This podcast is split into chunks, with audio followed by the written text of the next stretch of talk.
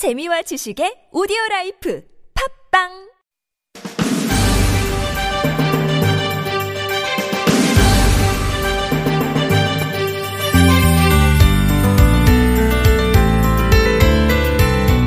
스페인과 프랑스 국경에 있는 길고 험한 순례자들의 길. 산티아고 순례길 아시죠? 어느 대학생이 여름방학에 이 길을 완주했다면서 이런 얘기를 하더라고요. 순례길을 걸으면서 걷는 기쁨을 알게 됐어요. 힘들지만 그날그날 숙소에 도착할 때 희열이 있거든요. 아, 걷기 위해 떠났다면서 정작 희열을 느낀 건 숙소에 도착한 순간이라니까 참 재밌죠? 우리 친구 많이 힘들었나 봐요. 근데요, 한편으론 이 말이 정답이다 싶기도 합니다. 우리가 그토록 악착같이 이를 악물고 걷고 또 걷고 하는 건 멋지게 잘 멈추기 위해서인지도 모르겠어요. 라디오 와이파이, 저는 아나운서 김혜지입니다.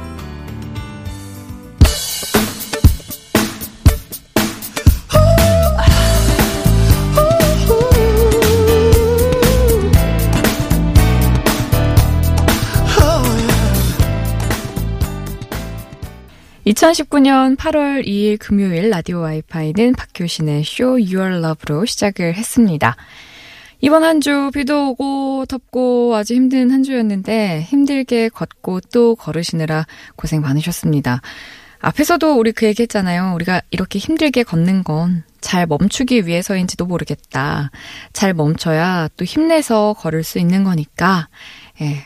오늘 같은 금요일 이야기하기 딱 좋죠? 잠시 멈춤하기에 딱 좋은 시간 여러분과 함께하고 있습니다. 열심히 사신 여러분 당당히 자랑스럽게 멈추셔도 되죠. 예. 잠깐 멈춰가는 거 괜찮습니다. 누가 뭐라고 하지도 않고 예, 또 그렇게 힘을 얻어서 더 빠르게 또 더 좋은 길로 갈 수 있으니까 잘 또 마무리하는 것도 한 번씩 해보시면 어떨까? 그런 생각 해보고요. 저희랑 같이 이런저런 이야기 하시면서 기분 좋게 멈추는 금요일 저녁으로 만들어 보시길 바라겠습니다. 라디오 와이파이에 참여하시는 방법 안내해 드리죠. 스마트폰 구글 플레이나 앱스토어에서 TBS 앱 다운받으시면 실시간으로 참여하실 수 있고요. 함께 해주신 분들 가운데 층간소음 해결사 파크론에서 파크론 버블업 놀이방 매트 드리고요. 오늘 라디오 와이파이는 사이다 봉 교수, 성공회대 최진봉 교수님과 함께 이번 한 주 동안 있었던 핫 이슈를 정리해 보겠습니다. 최진봉의 왜 기대해 주세요.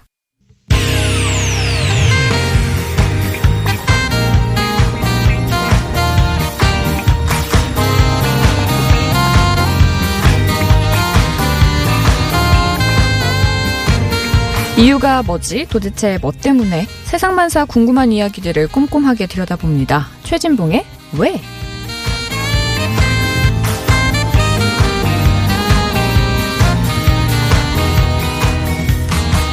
쏟아져 나오는 국내외 이슈를 천천히 한번 짚어보겠습니다. 성공회대 최진봉 교수님 나오셨어요. 어서 오세요. 네, 안녕하세요.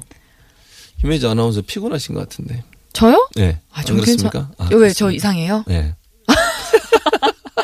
교수님이 피곤하신 것 같은데. 보이지 않아요. 아 진짜요? 네. 아니에요. 아, 저도 이제 조금 바뀌었네. 나랑 얘기를 하니까 바뀌네. 아까 혼자 이렇게 오프닝 하시고 이럴 때 너무 차분하게 얘기하셔가지고 네. 아니 그냥 걸어서 피곤한 줄 알았어요. 아니에요. 걷자 센티아고, 그냥 센티아고. 그렇지 않고요. 네, 예, 네. 예. 그냥 이렇게 날씨에 좀 며느리 삶이 힘들어서 그러신 건? 아니요. 이 금요일에 지금 청취자분들의 기분이 이렇게 약간 나른나른하지 않을까. 그 기분을 맞춰본 아, 거죠. 그러시군요. 알겠습니다. 아, 참. 교수님 괜찮으세요? 아, 그럼요. 저 괜찮습니다. 아니, 한쪽, 한쪽 눈이 이렇게 쌍꺼풀이 짙게 지셨어요. 희한하게 이게 나이가 드니까 쌍꺼풀이 생기더라고요. 원래 없었는데. 그제 와이프도 신기하다는 듯이 쳐다보더라고요. 왜 갑자기 생겼냐고. 쌍꺼풀이 한쪽만 있으면. 그러니까요. 근데 원래 없었어요, 저. 뭔지 아시죠? 이게 넘어가겠습니다. 보이는 라디오를 해야 되는데. 아닌데 되게 예쁘세요. 감사합니다. 네. 금요일 이 시간 사이다 봉 교수, 성공회대 최진봉 교수님께서 한 주간의 주요 이슈 정리해주고 계신데요. 예. 이번 주 첫 번째 이슈는 뭘까요? 아무래도 이제 뭐 우리 국민들을 가장 분노하게 했던 분 중에 한 분이죠. 한 분이라고 해야 될지 뭐 어떤 사람은 날 뭐 이렇게 심한 말을 제가 안 써야 되기 때문에 뭐 이게 너무한 거 아니냐 그래서 우리 호날두 네. 선수가 우리 국민들을 좀 화나게 했잖아요. 지금도 사실은 뭐 해명도 안 하고 있어서 그래서 호날두 선수에 대해서 얘기를 좀 해봤으면 좋겠다는 생각이 들어요. 아니 정말 예. 세계적인 스타잖아요. 그렇죠. 세계적인 스타죠. 세계적인 스타람 함은 예. 뭔가 능력만 뛰어나다고 해서 세계적인 선수라는 호칭을 받을 수 있는 게 아니라 음. 어떤 맞아요. 이런 행실, 그렇죠. 행동이 중요해요. 그리고 약속 뭐 이런 것들 참, 참. 중요한데. 이, 이 호날두를 보려고 우리나라 국민들 막 제주도에서도요.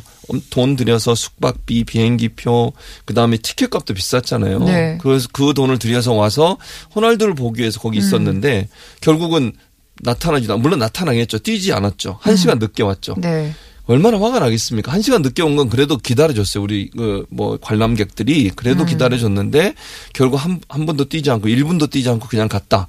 그럼 우리 국민들을 또는 우리 관중들을 얼마나 무시했으면 이런 행동을 했을까?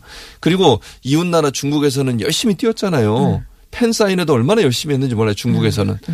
뭐더 지나가면서 막 사인해달라 하면 찾아가 사인해주고 우리나라로 와서는 사인해도 제대로 안 하고요. 그 다음에 실제로 45분 이상 뛰기로 했던 계약에 맞지 않게 전혀 행동이 옮기지도 않고 이런 정말 그날 XX 그러니까 같은 생, 그런 행동을 해가지고 국민들 비- 비난을 지금 받고 있는 상황입니다. 아니 근데 그 방금 그 전에 예. 중국에서 그런 식으로 했다는 거는 예.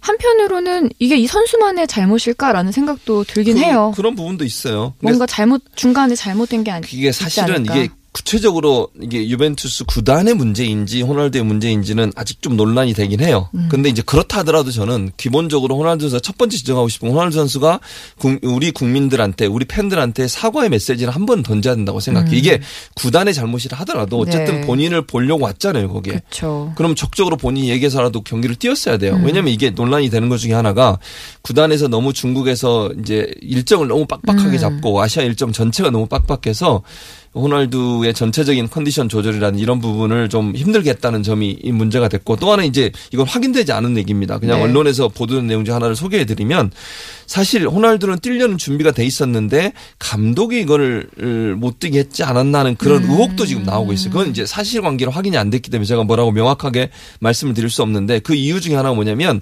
호날두가 안 뛸 때는 귀걸이를 하거든요. 네. 근데 경기장이 후반전 들어오면서 전반전은 어. 귀걸이 하고 있었는데 후반전에 들어오면서 귀걸이를 뺐어요. 어. 그러니까 보통 이제 뛸 때는 귀걸이를 빼고 그다음에 벤치에 앉아 있거나 휴식을 취할 때는 귀걸이를 하고 있거든요. 그게 하나의 증거라는 얘기를 하는 사람도 있고 또 그 양말 있잖아요. 스타킹. 보통 네. 이 축구 선수들이 반바지 입고 스타킹을 신잖아요. 근데 그걸 어, 호날두 같은 경우에는 이제 자기 체형에 맞게 약간 바꾸기도 하고 변경도 하는데 그걸 반쯤 잘랐대요. 그런 걸 보면 이미 본인은 뛰려는 준비를 하고 후반전에 들어온 게 아닌가라고 하는 추측도 있습니다. 근데 이거는 뭐 서로 의견이 지금 나오지 않은 상태에서 제가 확답 드려서 말씀을 드릴 수는 없지만 그래서 이 감독이 아마 이제 왜냐하면 이 그 한국 어, 업체하고 계약을 하고 우리나라에 왔잖아요. 그 계약되기 계약된 계약이 완성된 이후에 감독이 바뀌었어요. 그래서 감독이 그 부분을 잘 몰랐거나 아니면 그 부분에 대한 불만이 있었거나 이래서 일부러 호날두를 못 뛰게 하지 않았나 하는 그런 한쪽의 어, 의혹도 있습니다. 그래서 지금 현재는 누구의 잘못이냐는 명확하게 밝혀지지 않고 있어요. 왜냐하면 유벤투스가 특별히 입장을 바- 바- 발표하지 않고 있기 때문에 그런데 저는 그렇다 하더라도 최소한 우리 국민들을 그러니까 팬 서비스 차원에서더라도 뭐 구단과 관계없이 호날두는 본인을 보기 위해서 거기 수없이 많은 사람이 왔죠. 유벤투스만 보러 왔다면 물론 그래도 온 사람이 있겠지만 그렇게 많은 숫자의 사람들이 그 많은 돈을 들여서 어린이들이 정말 그 호날두 한번 보려고 거기까지 그러니까요. 갔는데 나타나지 않은 것에 대해서 어쨌든 이유 여하를 막론하고 한국 팬들에게 사과의 말을 했어야 된다. 그런데 집에 가서 SNS 올린 게 뭐예요? 집에 가서 좋다 하면서 런닝머신 옆으로 뛰는 거. 그리고 자기 상 받은 거. 이런 거 막 올렸잖아요. 그러니까 그런 것들 이- 이게 과연 또 본인이 이제 그뭐 훈련하고 있는 거 축구 훈련 이런 것들 다리 아파서 못 뛰었다 그렇게 공식적으로 발표를 했었거든요 종아리 부분에 근육에 문제가 있어서 나 그런데 괜찮지롱 이러는 것처럼. 그러니까요. 그러니까 국- 우리 국민들 입장에서는 이런 태도 자체가 우리 국민들을 무시한 게 아닌가 하는 그런 생각을 갖기에 충분하다는 생각이 듭니다. 사실 그 티켓도 어마어마하게 비쌌고 비쌌어요. 맞아요. 그날 비도 오고 막 더운 날씨였고 네. 어쨌든 참 오래 기다리기도 했고 그렇죠. 실망이 컸을 거고요. 그럼요. 그래서 집단 소송 얘기까지 나오더라고요. 그렇습니다. 지금은 집단 소송을 하는데 한 군데서만 하는 거 아니에요. 법률사무소 몇 군데서 하고 있는데 음. 어 최초로 두 명이 소송을 이미 이제 냈고요. 네. 음. 나머지는 소송단을 지금 모집하고 있습니다. 변호사들이 따로따로 모집을 하고 있는데 이제 손해배상 문제 그리고 티켓값 이 두 가지예요. 그러니까 정신적 손해배상도 있을 거고요. 늦게 온 거, 그다음에 나오지 않은데 또 사기죄가 형성될 수도 있다라고 하는 주장도 있어요. 음. 왜냐하면 원래 호날두가 나온다고 하는 전제하에서 티켓을 팔았고 네. 그것 때문에 어 이제 일반 관객들은 티켓을 비싼 거 불고 산 거잖아요. 네. 그건 사기죄가 성립한다고 보고 있고 음. 그리고 이제 그 어, 호날두나 유벤투스를 초청했던 이벤트 티 어, 회사에서는 네. 실제 계약세는 45분 이상 뛰게 돼 있었는데 유벤투스가 그걸 이행하지 않아서 문제가 발생했기 때문에 본인들은 잘못이 없다라고 주장을 하고 있지만 음. 어쨌든 이제 이렇게 볼 수는 있겠죠. 현재 축구 협회는 그 어, 어, 이벤트 회사에 음. 손해배상을 청구를 했어요. 그리고 이벤트 회사는 유벤투스에 손해배상을 청구할 수 있습니다. 왜냐하면 계약을 어 겼기 때문에. 네. 근데 문제는 그 우리 이제 관객들이 이벤트 회사에 그 손해배상을 청구했는데 이거는 이제 이렇게 증명이 될 수 있을 것 같아요. 그러면 이벤트 회사가 과연 호날두가 뛰지 않는다는 것을 알고 있었느냐? 사전에 음. 그걸 증명해내야 돼요. 그래야 사기죄가 성립되거든요. 그러니까 뛰지 않을 걸 알고 있었음에도 불구하고 티켓을 비싼 거에 판 거는 사기가 되는 거잖아요. 거짓말로 팔았으니까. 근데 문제는 이제 뭐냐? 이뭐 이벤트 이벤트 회사는 그렇게 얘기할 거 아니에요. 우리는 몰랐다.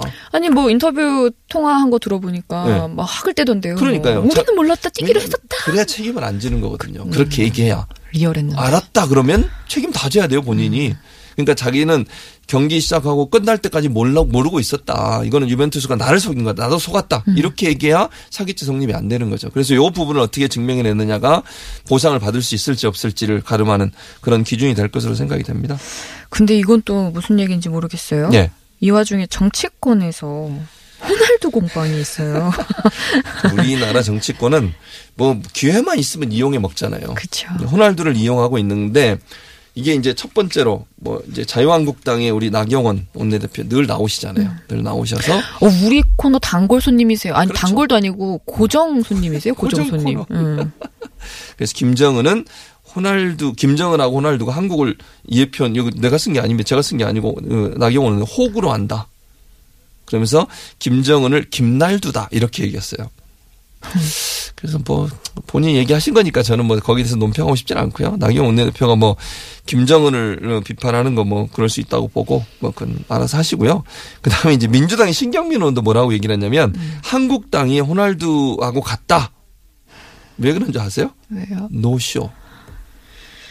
노쇼가 뭔지는 아시죠? 네, 예, 네, 네. 안 몰라서 나타나는 대답을 거. 한숨을 깊게 쓰시는 우리 김혜자 아나운서. 아니 저는 보면서. 그냥 이 호날두를 갖다가 그렇게 정치권에서 붙여서 붙여. 쓰는 게 참 이게 맞는 건가. 자유한국당이 왜냐하면 본회의도 잘 안 하죠. 회의하자면 나타나지도 않죠. 국회 그냥 열심히 일도 안 하고 어, 세비만 받아가지고 이러니까 노쇼 한 거 보면 음. 호날두가 뭐가 다르냐 이렇게 얘기하면 서로가 이제 공격을 하고 있습니다. 알겠습니다. 뭐 정치권이 원래 그렇죠. 뭐 뭘 기대하겠습니까? 네. 아유 다시 본론으로 가서 교수님 예. 호날두한테 네. 네, 한마디 한번 해주시죠. 호날두 씨 정말 이러시면 안 됩니다. 여기서 이러시면 우리 국민들이 축구를 얼마나 좋아하고 우리 국민들 사실 그. 어, 유럽 리그 같은 것도 열심히 보고 그럼요. 응원도 많이 했잖아요 지금. 그럼요, 그럼요. 근데 호날두가 이런 식으로 자기 팬들의 관- 관리를 이렇게 하면요. 네. 본인이 당장은 뭐 피해가 없을지 모르겠지만 음. 아시아 전체에도 부정적 영향을 미칩니다. BBC나 아니면 그 유럽의 언론들도 이 문제를 대대적으로 보도를 하고 있거든요. 그리고 아시아 전체에서 좀 반감이 많이 생기고 있어요. 우리나라는 10명 중에 8명이 호날두에서 더 이상 지지하거나 응원하지 않겠다. 이런 설문조사 결과까지 나왔어요. 메시를 응원하겠다. 그렇죠. 그렇게 얘기하고 있죠. 그런 식으로 행동하시면 안 됩니다. 안 됩니다. 너무 절제되지 않았나요? 조금 강하게 얘기해야 되는 거 아닌가요? 평소처럼? 호날두니까요. 알겠습니다. 호날두는 그 뭐, 넘어가고. 뭐, 그 네. 그렇게 날석에 얘기하시는 분들은 알겠습니다. 따로 계시니까. 일본과 모 정당만 제가 얘기하도록 하겠습니다. 자 사이다본 교수가 뽑은 이 주의 핫 이슈는요. 예, 두 번째 하디슈는 정말 눈 뜨고 볼 수 없는 이게 조폭도 하고 동물 학대도 마음대로 하는 대놓고 하는 잘못된 유튜버들에 대해서 말씀을 좀 드리고 싶습니다. 아 보셨죠, 참. 그거? 요즘에요. 이, 이 사실 처음부터 문제가 좀 있었 긴 했잖아요. 어떤 규제나 이런 그랬죠. 것들이 별로 맞아요. 없으니까 사실 좀 위험 수위를 넘어서거나 예, 적합하지 않은 뭐 이야기들이 오고 가고 했었는데 그렇죠. 요즘은 더 불안해지는 것 같아요. 아슬아슬해요. 맞아요. 예. 네. 최근에 이제 가, 장 눈길을 끼는 게 뭐냐면 우리 여섯 살 유튜버가 있어요. 음, 보람양이라고. 어, 보람튜브가 100억대 네. 건물을 샀다 이러면서 엄청난 이제 음. 언론에 보도가 되고 이러면서 너도나도 유튜브를 하는데 요즘 유튜브 하는 분들 보면 뭐 직업 뭐 상관없이 나이 상관없이 다 하잖아요. 네. 그런데 드디어 나타난 게 조폭입니다. 실제 조폭이에요. 부산의 조폭 그 단체의 행동대장이 음. 먹방을 한 거예요. 조폭 둘이 앉아가지고.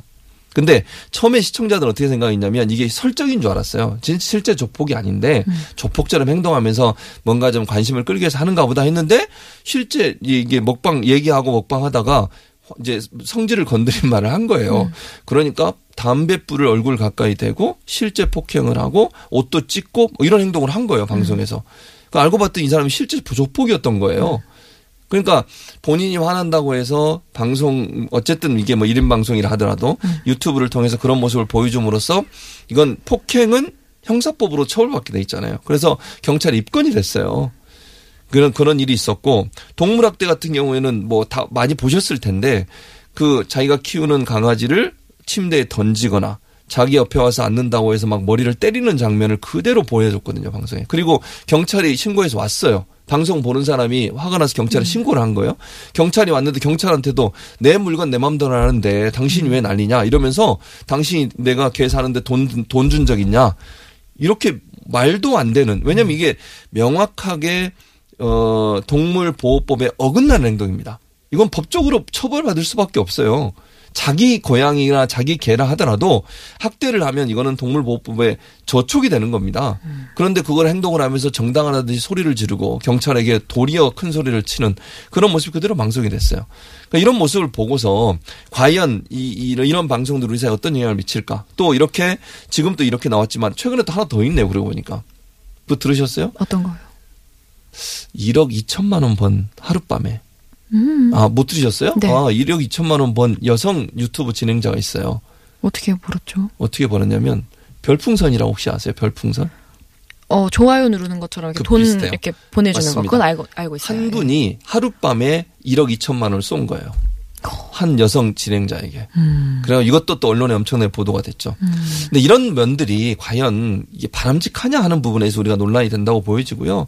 건전하게 정말 좋은 컨텐츠를 만들어서 우리 사회에 좋은 영향을 미치는 건 좋은데 이렇게 그냥 뭐 여러 가지 물론 뭐 그 여성 유튜버가 일부에서는 좀 일부 주장입니다. 제가 얘기하는 게 아니고 약간 조금 옷을 조금 이렇게 노출성 옷을 입으시고 이런 부분도 있고 한 남성이 이렇게 많은 돈을 이제 주다 보니까 하룻밤 1억 2천만 원씩을 이렇게 주면 이게 관심을 끌지 않겠어요. 왜 무슨 사이냐 어떤 관계냐 이런 얘기들이 또 인터넷상에 떠돌아요. 그래서 물론 뭐 특별한 관계는 아닌 것으로 알려지고 있는데 이런 것들이 결국 우리 사회에 뭐랄까요 좀 상대적 박탈감도 느끼게 만들고 또 이렇게 관심 끌고 사람한테 돈 많이 받으려면 뭔가 노출도 해야 되고 선정적으로 가야 되는 게 아닌가 하는 그런 잘못된 방향으로 이끌어가는 부정적인 요소도 있다고 생각이 됩니다. 근데 이거 이렇게 계속 이렇게 문제가 되고 있는데 가만히 있어도 되는 건지. 안 되죠. 저는 그래서 늘 얘기하는 게 뭐냐면 두 가지로 구- 구분해서 봐야 돼요.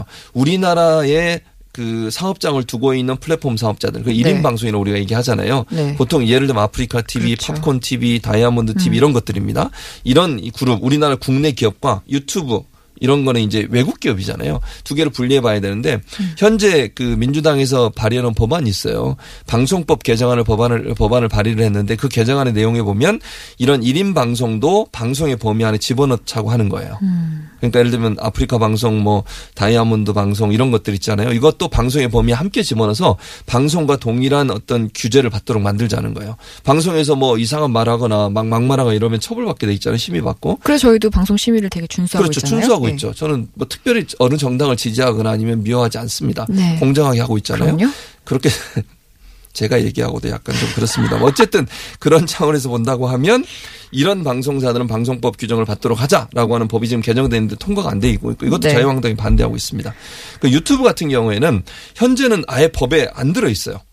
규제의 사각지대에 놓여 있는데 외국의 사례를 두 가지만 제가 말씀을 드릴게요. 영국 같 아, 영국이 아니고 독일 독일 같은 경우에는 이미 작년에 법을 통과시켰어요. 가짜 뉴스를 하거나 혐오 발언을 했을 경우에 그런 영상이 올라오고 24시간 이내에 그걸 발견했는데 발견하고서 블라인드 처리를 하거나 아니면 삭제하지 않으면 엄청난 벌금을 물게 돼 있습니다. 막 200만 유로 정도. 음. 근데 이게 최근에 하나가 걸렸어요. 7월 초에. 네. 7월 초에 한그 어, 페이스북이 걸렸는데 페이스북에 벌금을 이미 부과를 했습니다. 독일 정부가. 음. 그다음 어, 프랑스 같은 경우에는 하원에 7월 초에 법안이 하나 통과되는 그 법안도 비슷해요. 혐오 발언했을 경우 특정 뭐 성을 갖고 있는 사람, 특정 지역 출신들, 특정 어떤 유색인 어떤 인종, 얼굴색을 네. 갖고 있는 분들 이런 분들을 혐오 발언했을 경우에는 비슷하게 처벌받도록 규정을 만들었어요. 한 우리나라 돈은 16억 정도의 벌금을 물도록. 그러니까 이런 그러니까 유튜브든 뭐 페이스북이든 트위터든 이런 SNS 업체들도 그 나라에서 사업을 하면 그 나라 법을 따라야 된다는 거예요. 그래서 법을 만들어야 돼요, 저는. 우리나라 같은 경우도 유튜브가 이렇게 점점 문제가 심해지면 좋은 콘텐츠는 권장하고 잘 키워야 되겠지만 이렇게 사회에 악으로 또는 사회에 영향 부정적 영향을 미치는 콘텐츠에 대해서는 처벌할 수 있는 규정을 만들어야 된다. 이게 표현의 자유를 저는 침해한다고 보지 않습니다. 혐오 발언이 어떻게 표현의 자유입니까? 저는 그렇게 보지 않고요. 그런 차원에서 본다면 일정 부분 제재를 할 수 있는 법률적 근거를 만들어야 된다. 그게 이게 또 일반적인 추세입니다. 전, 전 세계. 그런 부분들을 좀 잘 인용해서 자유한국당도 전향적으로 좀 검토했으면 좋겠다. 자유한국당이 반대하는 이유는 딱 하나예요. 현재 유튜브에서 제일 잘 나가는 정치 관련된 유튜버 중에 제일 잘 나가는 사람들이 다 보수 진영의 사람들입니다. 그런 어떤 진영 논리 빠지지 말고 우리 사회에 미치는 여러 가지 영향들을 잘 고민해서 해야 되겠다. 이게 제 조언입니다. 이번 한 주를 딱 한마디, 한마디만 하셔야 돼요. 한마디만. 네. 호날두 때문에 화나고 일본 때문에 더 화난 한 주였다. 그렇게 말씀드리고 싶습니다. 말이 이해가 안 되나요, 좀? 아니, 오늘, 오늘 알아본 이슈에 일본 얘기가 없었는데. 아, 그랬나요? 일본이 강경화 장관하고 만났는데요, 권호가. 아니, 만났으면, 거, 그, 거기까지 가가지고, 방콕까지 갔거든요. 방콕까지 가서 만났으면, 한, 원래 세 개 하잖아요. 하나 안 했으니까. 시간상 여기까지 하겠습니다. 어쨌든, 잘 풀어야 되는데 안 푼 권호. 정말 나쁜 사람이에요. 오늘도 나쁜 사람으로 이렇게 마무리하겠습니다. 다음 주에 뵙겠습니다. 교수님 감사해요. 네, 감사합니다. 함께 할수록 기분 좋은 방송 TBS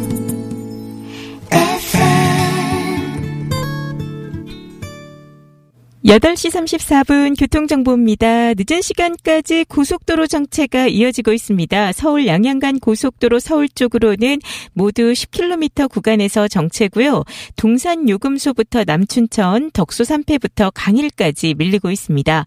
영동고속도로 인천 쪽으로는 신갈부터 광교터널까지 8km 구간 밀리고 있고 서해안고속도로 서울 쪽은 13km 구간이 정체입니다. 바란부터 화성휴게소, 매송휴게소 부터 용담터널, 또 금천 부근으로 밀리는데요. 금천 나들목 부근은 양방면이 모두 정체가 되고 있습니다. 서울 시내에서는 올림픽대로 공항 쪽으로 성산대교 조금 지난 지점 1차로에서 사고가 났습니다. 이 처리 작업 진행되고 있기 때문에 양화대교부터 속도가 안 나고요. 그 전에 동작대교에서 한강대교까지도 차들이 많아서 정체입니다. 반대 하남 쪽으로는 이제 모든 구간 소통이 수월해졌고 강변북로 구리 쪽은 성산대교에서 양화대교, 반대 일산 쪽으로는 원효대교에서 서강대교 사이로 정체 상태입니다. 북부간선도로 종암동 쪽은 묵동부터 하월공 램프까지 밀립니다. 교통정보였습니다.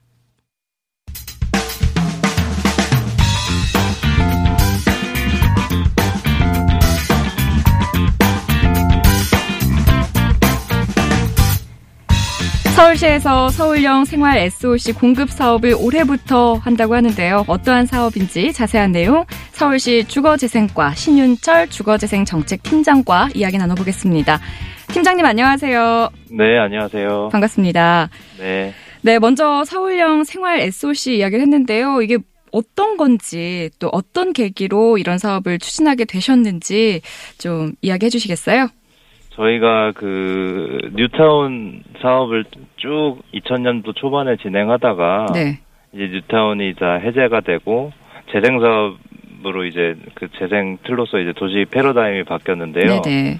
그 재생 사업을 하다 보니까 거점 시설 위주로 그 뭐 예를 들어서 큰 공립 뭐 국공립 도서관이라든지 큰 뭐 청소년 시설이라든지 그런 것들을 거점별로 크게 크게 이제 동네에 이제 공급을 했습니다. 네. 그러다 보니까 이제 동네 사람들이 뭐 거점 시설 하나 지어져도 이렇게 편하게 이제 자기 도보 10분 거리에서 이용을 할 수가 없는 거예요. 음. 그래서 저희가 요번에는 그렇게 큰 시설들을 한두 개 짓는 게 아니라 네. 여러 가지 작은 시설들을 도보 10분 거리 안에 좀 촘촘하게 공급을 해서 음. 좀 일상생활에 좀 편리한 좀 그런 것들을 누릴 수 있게 저희가 하려고 하는 사업입니다. 뭐 시민의 입장으로서는 너무 좋은데요. 도시 재생실에서 주도적으로 추진하고 있는 걸로 알고 있거든요. 예, 예. 기존 저층 주거지 도시 재생 사업과 어떤 연관이 있는 건지 궁금하고요. 이게 또 어떤 효과를 미칠지, 어떤 효과를 가져올지 알고 싶거든요.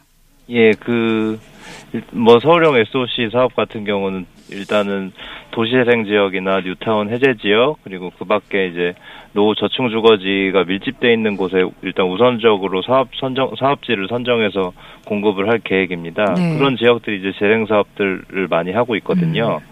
그러다 보니까 그 재생 사업하고 연계해서 좀 시너지 효과도 이제 얻을 수 있을 것 같고요. 그러다 보니까 저희 실에서 조금 주도해서 하고 있게 되는 상황이고요. 네.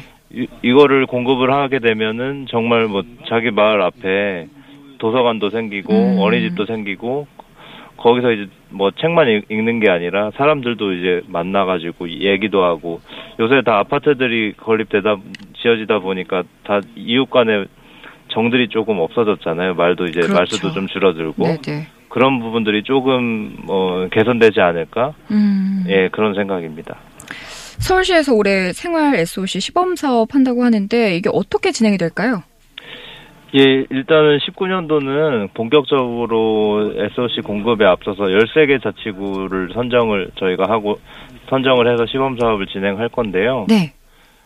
뭐 사업의 효과가 높은 곳이나 조금 사업이 시급한 곳 위주로 저희가 13개 자치구를 5월 달에 선정을 했습니다. 그래서 어 지난 월요일 어 7월 7월 29일 날 최종 그 시설을 확정을 했는데요. 일- 내년도까지 20억 개소당 한 20억 가량 260억 정도 저희가 지원을 해가지고 13개 사업을 어, 완료할 계획입니다. 생활 SOC 공급 사업의 향후 전개 방향 어떻게 될까 궁금하고 예, 또 3개년 계획 수립 중이라고 들었는데 예, 예. 어떤 내용인가요, 이거는? 저희가 올해는 시범 사업으로 13개 자치구만 시행을 하지만 이제 연말까지 기본 계획이 이제 수립이 되면 내년도 내후년 그리고 22년까지는 좀 체계적으로 이제 어, SOC 공급 사업들을 진행을 하려고 해요. 음. 그 전역을 대상으로요. 네. 그래서 최소한의 조금 가이드라인이나 음. 정말 취약한 서울의 취약한 지역이 어딘지 이런 기반 시설들이 네. 그런 부분들을 저희 기본 계획에서 다루고 있고요. 이게 12월 달에 완료되면은 내년부터는 어 22년까지 3년 동안 180개소 정도를 저희가 서울 전역에 공급할 예정입니다. 가까운 곳에서 또 좋은 예. 시설들을 만나볼 수 있을 것 같은데요. 생활 SOC 확충을 위해서 시민들에게 좀 당부하고 싶은 이야기가 있으실까요? 예, 그 저희가 뭐 관해서 어, 뭐 물론 기본 계획이나 이런 것들 취약한 지역들을 다각적으로 분석을 하고 있습니다만 저희가 저희만 이제 조사하는 건 좀 한계가 있을 수 있거든요. 음. 그래서 시민들이 적극적으로 관심도 가져주시고 자기 지역에 필요한 시설들이 뭔지 음. 적극적으로 개진을 해주시면은 저희가 이런 공급 사업을 하는데 정말 큰 도움이 되고 네. 시민들도 정말 도움을 많이 받으실 수 있을 것 같아요. 네, 시민분들과 함께 좋은 사업 잘 꾸려 나가시길 바라면서 오늘 이야기는 여기서 마무리하겠습니다. 감사합니다. 네, 감사합니다. 지금까지 주거재생과 신윤철 팀장이었습니다. 벌써 또 한 주가 갔습니다. 이 얘기를 매일 하는 것 같아요. 어쩜 이렇게 한 주가 금방금방 가는지. 시간이란 참, 요 녀석. 끝곡으로 옥상 달빛에 마음에 쓰는 편지 들려드릴게요. 한 주 동안 나 고생 많았다고 좀 토닥토닥 해주시면 좋을 것 같아요. 다음 주에 또 건강한 모습으로 뵙겠습니다. 지금까지 라디오 와이파이 아나운서 김혜지였습니다. 노